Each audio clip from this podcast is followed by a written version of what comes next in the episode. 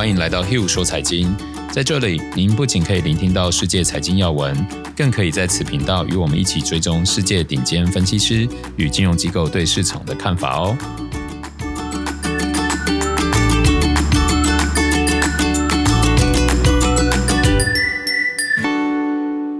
大家好，欢迎来到 Hugh 说财经，我是 Hugh。 大家好，我是 Sarah。 好，那我们先跟大家一起回顾一下上周市场状况哦。上一周美股三大指数表现都非常不错，其中纳斯达克科技类股表现特别好，涨了 2.93%。 那比较传统的道琼工业指数是涨 1% 哦，那比较综合的标准普尔500是涨了接近 2%， 1.96%。 那比较需要关注的是亚洲的部分哦，像日本的日经指数反而是小跌 0.37%， 上海证券综合指数小涨 0.32%， 然后香港恒生是小跌 0.61%哦。那这个都一反之前市场同步的状态，已经开始出现一些分歧。这之前有跟大家聊到嘛，就是美国今年都已经在讨论要不要升息或者是紧缩，但是前两周中国却出现降准嘛。对，那后来我去看一下，就是中国今年的 PMI 这些经济指数其实是开始出现一些下滑，所以真正在景气的热度上可能大家是需要注意的哦。那我们接着看一些我们认为重要的数值哦，像美国10年期公债殖利率来到这一周是 1.27%， 那也就是可能反映大家之前因为这个变种病毒对市场担忧开始起来哦，所以通膨的疑虑也迅速的降温，所以公债之前涨很多，那有点逢高开始出现修正。那市值与 GDP 的比值的话是小涨接近 2%， 那其实就是跟股票指数会有直接的关联。那大型股与小型类股的话几乎是持平哦，所以我们可以看到上周无论大型股小型股其实表现都相当不错的。对，那比较特别是新兴市场跟全球市场的比值反而是跌了 3.6% 哦，这其实数值蛮大的。也就是说上周其实大家的资金几乎都是留在成熟的市场哦，那新兴市场可能就像包含中国啊，然后或者是越南啊，台湾其实也算是新兴市场哦。那这些都是有受到一些影响的。那接着我们看到这个避险成本的恐慌指数啊，从前一周的 18.45 来到 17.2， 那就意味着在美国这边大家认为这个需要避险的成本其实是开始下降的，就是比较少人要花钱避险啦，白话文就这样。那油金比的话是上涨 1%， 那其实不是因为金跌或油涨很多啊，主要就是金大概小跌维持在1800左右，那油的话是从低点的66来到71，所以 total 最后相比是涨了 1%。 那这个数值有时候可能你听会觉得那到底影响在哪边，因为它可能会是通膨一个很重要的先行指标。对，我觉得我们下一周加一个月或3个月的比值好了，好，对不对？那假如没有太大的变化我们就不额外跟听众朋友们讲，那假如我们发现说3个月的变化变得很大的时候我们再提醒一下听众朋友。好，那科技股与传统类股的比值的话是涨了 0.77 哦，因为上周的科技股是非常受市场的青睐，表现是非常的好的。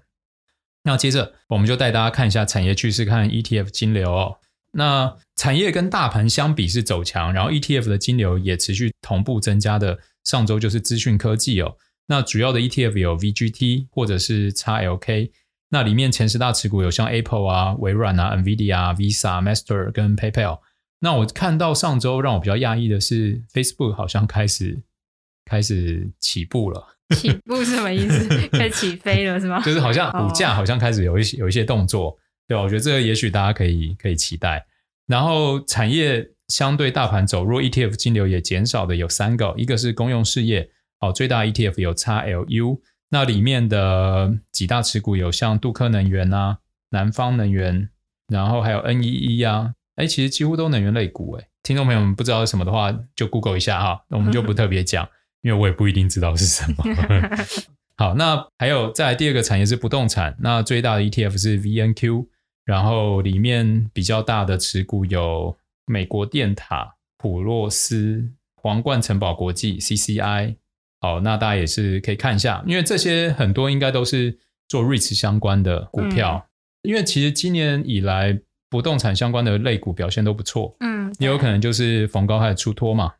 也许过热的反应。然后第3个就是金融类股哦，金融最大的 ETF 是 XLF， 那里面前10大持股有像伯克夏啊、JP Morgan 啊、美国银行、富国银行、花旗等等的，几大银行都在里面。然后我们看一下全球确诊人数，哇靠，这个怎么突然我看到数字我有点吓一跳，我也有点吓一跳。前一周单日全球确诊是 42.5 万人，上一周单日确诊人数来到92万人哦，是直接爆冲，直接飙涨。所以我们还是要感谢我们的政府可以帮我们守得这么好。那其中最多像美国是直接从确诊人数1万人爆冲到4万人哦。我想这也是为什么上周我们可以看到一些之前疫情重灾经济重启的类股这一周表现这么不好。对，那原来是因为这个数字喷得这么快。对，那英国的话是从 4.7 万人到单日确诊6万人，泰国是1万到3万，巴西3万到5万。好，那欧盟跟日本是持续有在减少，那之前重灾的印度也是从4万增长到7万、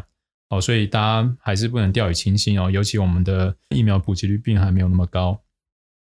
接着我们一起看一下上周主要的机构法人分析师的时间。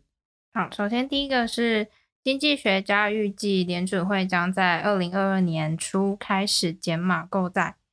那根据彭博对经济学家们的调查，他们预计联准会在明年会开始缩减资产购买的计划，预计央行一直到2024年底的时间里面，会比之前市场认为的更快速度升息。他们预计在2023年底之前会加息2次，各为25个基点，然后在2024年会再加息3次。那大多数人还是继续期待拜登会提名鲍威尔继续担任主席。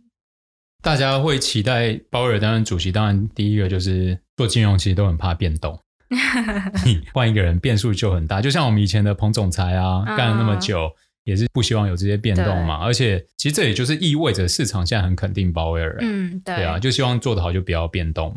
然后刚刚 Sarah 讲到的就是预期可能在明年年底会升2次，然后2024年升3次，也就是这样大概是 1.25% 嘛。好，那假如你是10年期公债殖利率的话，影响就会从现在比如说我们刚刚提到是 1.28 嘛，那你这样加 1.25 就会变成 3% 嘛，对不对？这就是在2024年年底目前彭博统计经济学家的调查的评估状况。那这些都是 based on 现在他们看到的活动，经济活动给的，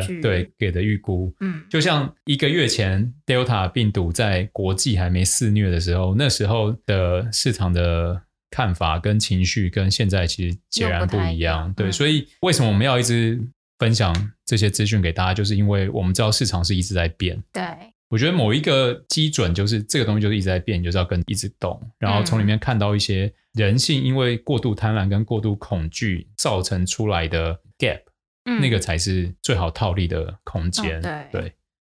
下一则是彭博统计一些策略师分析认为说，近期美债的涨势主要是因为之前空头回补，与基本面无关哦。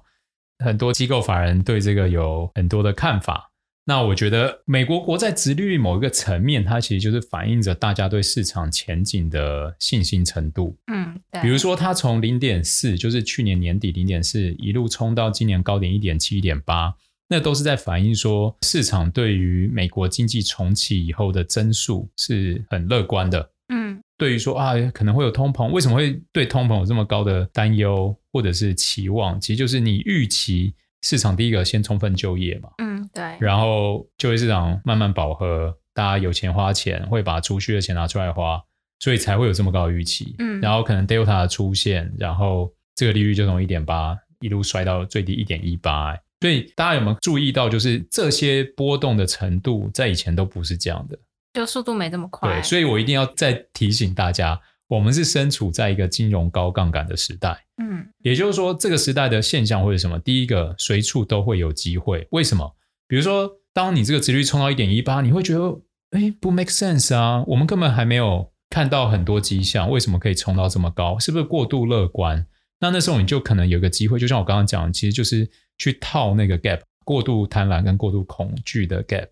那到 1.18 的时候，你可能就有一个 gap，你可能会觉得合理是 1.5， 那你可能就有一个 0.3% 可以套利。那这个中间的这个东西怎么来？其实你就是去做多国债，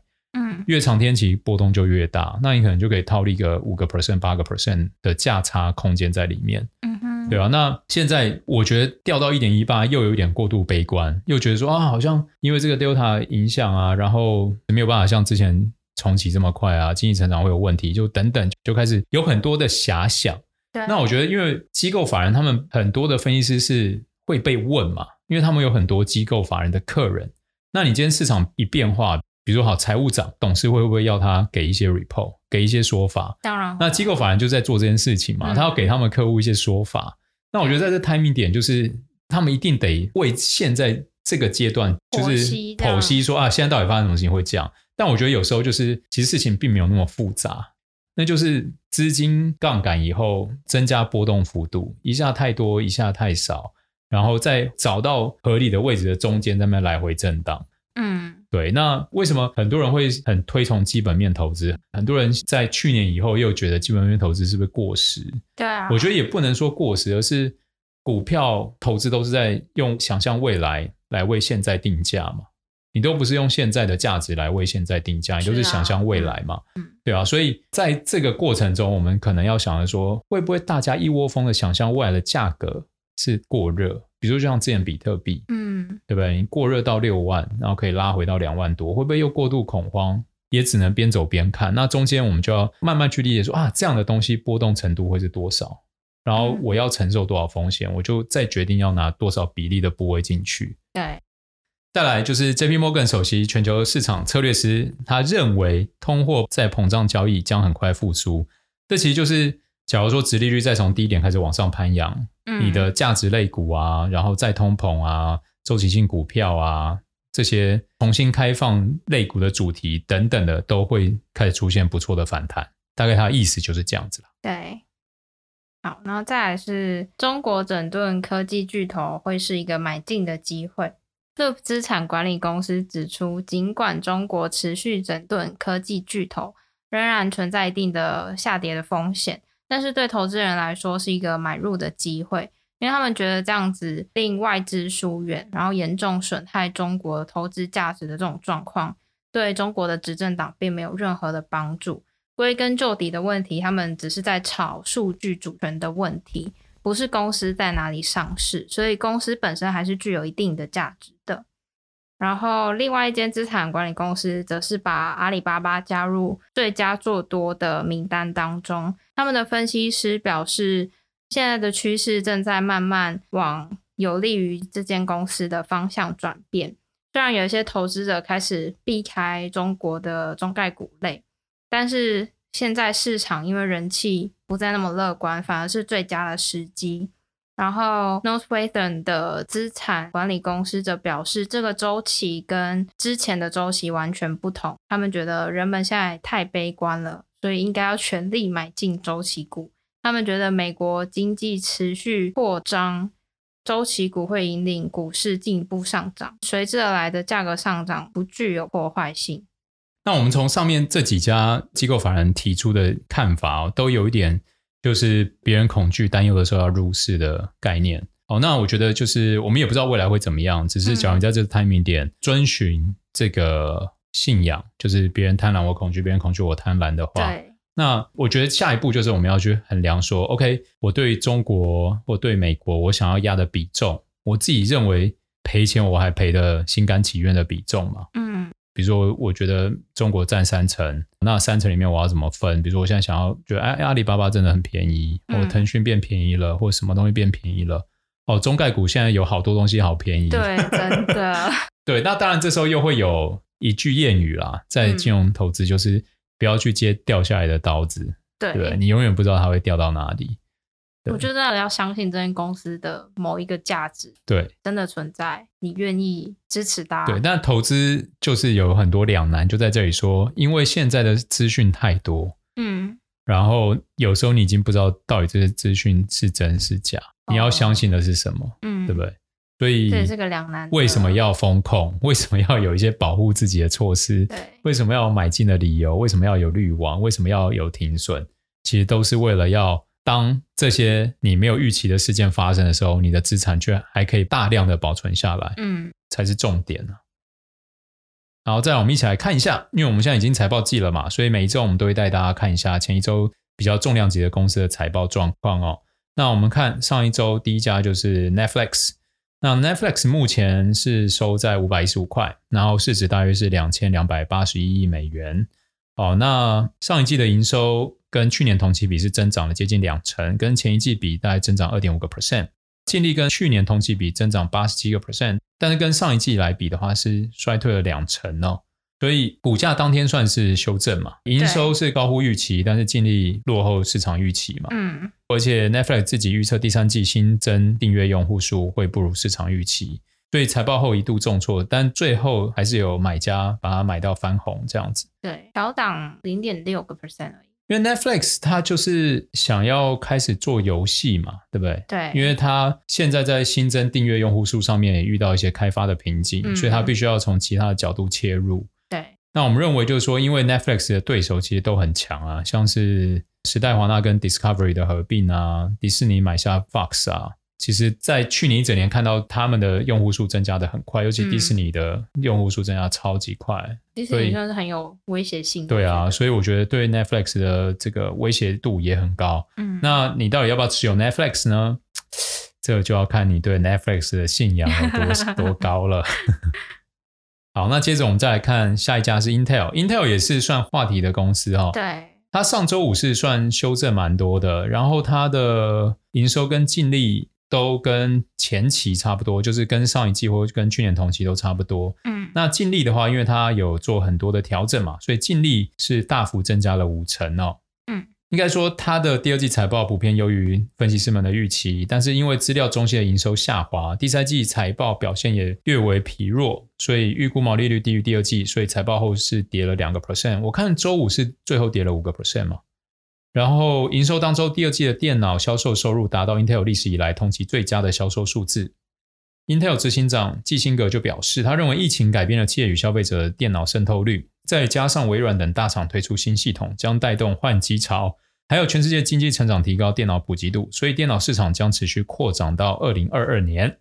22年而已啊，明年。好，虽然资料中心业务受到 AMD 步步逼近，但执行长就表示，他们的资料中心业务也将会在下半年出现双位数的年增幅，因为他们的伺服器处理器已经受到阿里巴巴、百度、微软、甲骨文所采用。也提到全球晶片供应依旧吃紧，预估短缺问题将在下半年达到最高峰，完全恢复正常状态还需要1到2年哦。上礼拜我们有听到 Intel 想收购 Global Foundries， 执行长说不评论市场舆论，但 Intel 的确很重视晶圆代工的业务，我们不排除这种可能性哦。收购仍然是 Intel 打造晶圆代工业务的策略之一。另外我们看到 Intel 在17年有买下 Mobileye， 进入自驾车的产业，主力业务是辅助驾驶技术，目前在全球视觉先进驾驶辅助系统掌握约 80% 的市占率哦，这是一个算是创造一个很高门槛的利基哦。那 Mobileye 已经陆续在大城市如东京、巴黎、上海等测试，最快明年将开始贩售自驾计程车系统，并且已和福斯、Champion 汽车集团签订协议。那我们可以看一下像 Intel 这样的公司哦，它的债券，假如是5年期的债券，现在的殖利率大约是这样是多少啊？ 0.89 哦，它现在的殖利率是 0.89。 对，然后买价卖价在107。从这里面可以看得到，它其实是一个非常高市场流通的债券，因为买卖价差非常非常的小，大概是 0.22 元。再来看一下它2032年，就是大概11年后到期的殖利率大概是 1.77， 买卖价差大概是 0.6。 那假如是2040年，就18年后到期的殖利率大概有 2.63， 然后买卖价差也是差不多 0.6。我们可以看到无论是短期、中期、长期，它的买卖价差都很低，代表说交易量很大。对，那因为有的债券交易量不大的时候，买卖价差可能会到1块多，比如说你的券商系统或者是你跟银行问买卖价，你不能只问一边的价格，你不能说现在市场报价怎么样，然后只要他回你一个价格，你就要说不行哦，你要告诉我的是买卖价。为什么？因为你今天买入这个债券，你不一定会放到到期你才卖出。对，你可能中间就会卖出。那你卖出的时候就是用卖价、买价跟卖价，那你这个价差你就要承担嘛。对，所以听众朋友们，假如听到这一段，就是未来假如你在看债券价格的时候，第一个要先注意买卖价差，因为它关乎流通性，对，然后关乎你买卖的成本。对。好，那我们看到 Intel 这样18年的殖利率是2.6%， 那我们现在看到美国10年期公债是 1.28 嘛，就算 1.3、嗯、所以它大概就加了 1.3， 对，差不多也就是130个 bips 这样子。好，那这些数据为什么我们会开始想要提供给大家，就是我们也想让大家在 follow 财报的时候了解一下不同公司他们现在的借贷水准。比如说好，你现在听到 Intel 18年是 2.6， 然后11年是 1.78， 那假如你下次听到一家公司比如说10年我突然跟你讲 3.6、嗯、你就会知道说市场认为他们的风险水准是不一样的，定价水准是不同的。好，所以你说现在买 Intel 股票市场我不知道未来涨跌，但是我至少从债券市场看得出来它是一个被市场认可的公司、嗯、对。好，那再来下一家是 Johnson Johnson， 招生第二季的财报营收是233亿美元，跟去年同期相比增长了 27%， 那净利是62亿美元，跟去年同期相比增长了 73%， 那目前的股价是171美元左右，然后整间公司的市值是4500亿美元。那招生第二季的财报整体算是优于预期的，疫苗销售持续增长，民生消费也因为疫情回温还有经济回温有所增加。那财报发布之后股价是涨了将近 1%， 那营收当中的医疗器材业务跟去年同期相比增长了 60%， 达到69亿美元。因为去年 COVID-19 的疫情高峰，所以很多医院都暂停了非紧急的手术，导致他们这个部门的营运受到重创。那因为目前的医疗服务正在恢复正常，所以医疗器材销售也大幅的上升。那民生消费的部分则是成长了 13%， 达到 37.4 亿。消费性产品的需求有所回温，像是洗面乳啊，还有漱口水等等，销售都有所成长。那疫苗的部分也可以看到，招生的疫苗为他们贡献了 1.65 亿美元的收入，高于第一季的1亿。虽然招生他们公司预期今年的疫苗销售额会达到25亿，但是可以跟其他疫苗公司相比的话，还是低于像是辉瑞的260亿，还有莫德纳的192亿。招生好像真的在我们眼里不太会聊到它的疫苗、哦、国人感受应该比较不直接。那我们看一下它的债券哦，它5年到期的债券殖利率是 0.79， 然后2033年也就跟刚 Intel 那个 11-12 年差不多的殖利率是 1.73， 然后2040年的话殖利率是 2.36。 你会发现这个数字会比刚 Intel 再低一点，嗯，对不对？市场现在给交生的定价比 Intel 再稳一点点，对。但我觉得无论是 Intel 还是交生，他们的数值都非常的低，都非常的优良，对，要么就是优良公司啊，对，就是优良公司，就是大公司，就是所以听众朋友们，假如你们这样买债券啊，当然就说企业，你可能就说，哎，到底这些公司可不可以买的时候，我们先看其他同等级或者是其他你觉得信任的公司，他们的借贷利率殖利率水准在哪里。假如你发现差不多、嗯、那你就可以得到第一个简单的结论是市场对于他们的风险承受需要的溢价程度是接近的。因为有时候大家会很担心得到的讯息，那我觉得这时候用比较的，因为我觉得钱都会往比较聪明的地方跑，嗯，对。那假如你比较出来诶就都差不多聪明，你就不用太担心。那假如你选一个你觉得很棒的公司，就一比诶怎么10年期它的殖利率借贷成本比如竟然要 7-8%， 那你就要知道说现在市场对这家公司的风险贴水就是你要让我承担你的信用风险，我需要的收益就很高，对，那就意味着我的相信程度没有那么高嘛，嗯，对，这个是大家在看债券市场或看很多市场需要知道基准最重要的原因是这样子，要有一个比较值。好，那美国的政府公债就是最根本的基准，然后再来就依信评开始往上加，嗯，好，再来最后一家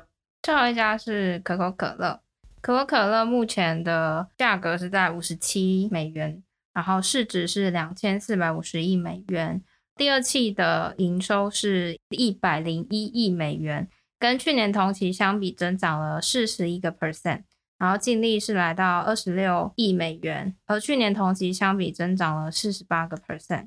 那整体来说，第二季的财报是优于预期的，因为 COVID-19 的疫苗接种率上升，各国陆续解封，营收是比去年还要好，所以业绩部分还蛮亮眼的。财报之后，股价涨了将近 1.3%。那营收的部分回升到 COVID-19 疫情前的水准。那因为可口可乐有将近一半的业绩是来自餐厅啊、酒吧的销售，但是因为疫情这些都被迫关闭了，导致可口可乐失去主要的销售管道。但现在各国市场重启经济，像是中国啊、美国、欧洲等等，民众都再度回到餐厅，所以营收有所恢复。那可口可乐的财务长也表示，消费者开始恢复到疫情前的消费模式，虽然市场曾经担心疫情可能会让消费者永久的改变他们的消费行为，现在看起来并非如此，大家都还是非常想出去走一走。对啊，所以我觉得有些人担心疫情会改变世界，永远回不去。我相信有些行为是会被改变，但是有一些行为是改变不了，就是那是可能人比较深层的需求。对，但是你像说零售通路跟电商，我觉得那就回不去，因为你人们只是享受到更便利而已。对，更便利的部分就没有办法。对，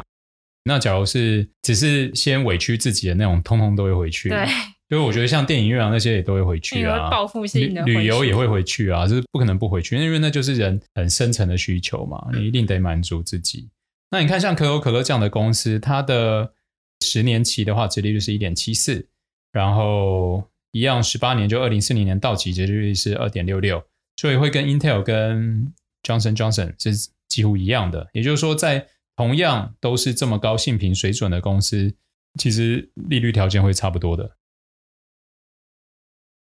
接下来是新闻摘要。好， Delta 变种病毒导致美国疫情反扑，许多人开始忧心会影响经济的复苏哦。不过牛津经济研究院的经济学家就认为，居家防疫期间累积的储蓄还有对社交旅游的渴望，还是会推动美国下半年就业与消费支出的稳定哦。预估美国经济将会维持强劲成长，不会受到变种病毒的影响。但是另外一方面，密西根大学的经济学家就表示，尽管 Delta 变种病毒对经济影响不大，但政府要注意这个情况会导致复苏没有原先强劲。那田纳西大学的经济学家则表示， Delta 病毒还是会影响劳动力重返工作岗位的时间，就业市场要重振就会更加的困难。预估职缺招聘也将以史上最快的速度成长，职缺数将创下历史新高，而企业裁员趋势将有所下降。美国上周首次申请失业救济金人数来到 41.9 万人，创5月中以来最高哦，先前预估为35万人，前一周为36万人哦，所以这是数值算飙高的非常多。然后接下来是欧洲央行决议维持利率不变，并暗示通货膨胀可能在一段短暂的时间内温和高于目标。短暂时间内温和高于目标，这句话的意思就是欧洲央行对欧洲的经济活动感到温和乐观，好不好？ 白话文就这意思。好。然后再来是 Musk 表示极有可能再次接受比特币付款，所以比特币一度又飙破了3万2美元。另外，推特的执行长也向投资者证实，比特币可能将成为公司未来重要的组成部分，因为他看到了加密货币跟现有 Twitter 的产品有整合的机会，包括商业啊、订阅还有其他的功能。我觉得我慢慢要开始调整我之前对加密货币的一些偏见。怎么说？因为我觉得就是有钱能使鬼推磨这句话其实它真的是有所道理，它真的是真理。就是原本加密货币是一群天才自己创的游乐园，然后里面也聚集了很多不正当的产业来运用，所以我原本对这件事情是很不看好。那再加上大家可以查一下 USDT 这个号称法币对美元1:1的这个东西，在17啊18的时候被纳入主要几个重要的虚拟币交易所以后，我就认为整件事情就是一个骗局，因为没有一个东西可以当稳定币直接对美元1:1。那他在早期公开说他们是有等量1:1对美元的保证金的，但是后来开始美国也开始加强这个监管力道，所以他开始修改这些遣词用字、那后来他就是连有没有稽核这些字眼他都不用了、中间也被罚过几千万美元，然后他现在说他的等值的美元资产应该有70%多是约当现金，那他约当现金里面好像又有6-7成是企业抵押票券，就是有点像商业本票的概念嘛。那反正他的 cash 约当他的总资产就是外面流通的 USDT 大概不到 3%， 那他现在的流通金额大概是7000亿美元，所以他约当 3% 的话就是大概他其实只有20几亿美元的 cash， 剩下我就不禁有一个想象啦，就是假如说今天你其他几大的交易所你就压这些到我身上啊，我们就互相把资产叠加起来啦，对不对？我让你入股嘛，你就开商业本票给我啊，票据或 whatever， 我可以在会计账上我可以约当现金的东西啊，然后你又不用花1毛钱，你会不会做？很有可能嘛。所以又回到有对我为什么要开改观呢？就是当 NVIDIA 的执行长，当 Twitter 的执行长都开始这样子，那因为 Musk 就是一个小小的人，所以他讲话不会那么当真但其他公司都开始会使用的时候，我就意识到说哦，也许在下一个世代来说我已经是老去的人，对，也许下一个世代的人他们的虚拟世界里面的交流远比我们想象来的多，对，那你在虚拟世界交流可能已经不再是用法币了，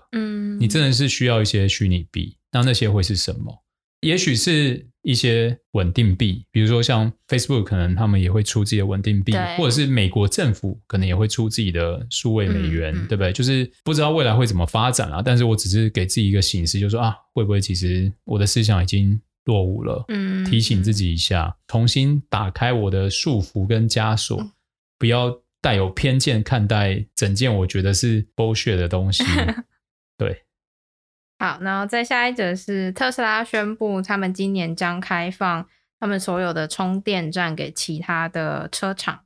等一下，我要补充一下，我看不好，但是不代表我没有参与在里面，或者我反对大家参与在里面，我觉得不是这样子的，只是我认为本质它是这个东西。那就像以前就是很多经济在发展的时候一定都会先有黑色产业，灰色产业后来洗白嘛。对。但因为那个整个产业结构改变是因为当时的政经环境尤其经济活动它就是没有办法支撑这么合规的企业，所以它一定会从比较没有制度章程然后慢慢演化嘛，但不代表说它演化完以后就不是好东西，或者是它当初就不是好东西，我觉得也不是这样，所以这是我自我的反思，大家不要被我的偏见给影响。好，在下一则是蓝色起源公司进行首次载人的太空旅行，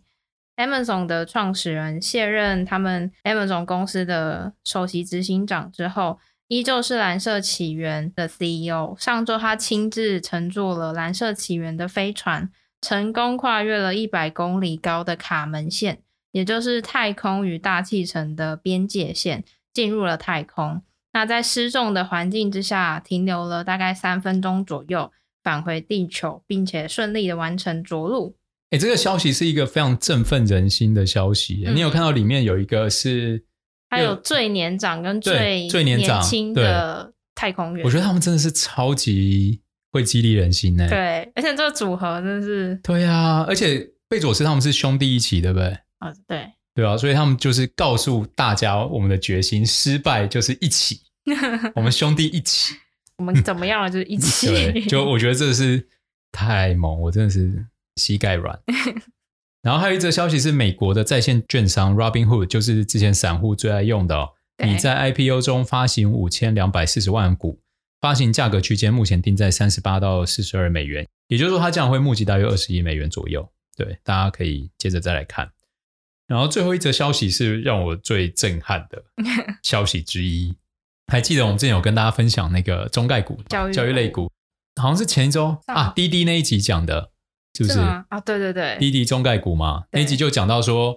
那个教育类股因为3、4、5月有不同的这个办公室发消息，然后造成一路走跌嘛。像之前我很看好的像那个新东方跟好未来，对，然后上周五传出中国正在考虑要求将补习班类型的公司转为非盈利机构，而且禁止上市还有筹资，此外还停止批准新的课外教育机构，并对现有的线上平台进行额外的审查。假日还有学校课外辅导的活动也将全数禁止哦。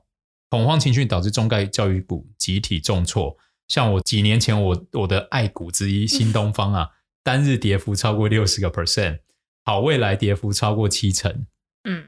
这就是呼应，刚好呼应前面不要去接掉下来的刀子，为什么刀子会掉有它的原因。对对，那累计新东方从高点到现在应该剩下10几%吧。嗯，应该跌掉80%多，应该对啊，有好未来也差不多，所以掉下来刀子不要捡，要适时停损。对，最后提醒大家一定要谨记，嗯，好不好？那以上就是本周的 Hugh 说财经，我们下周见，大家拜拜。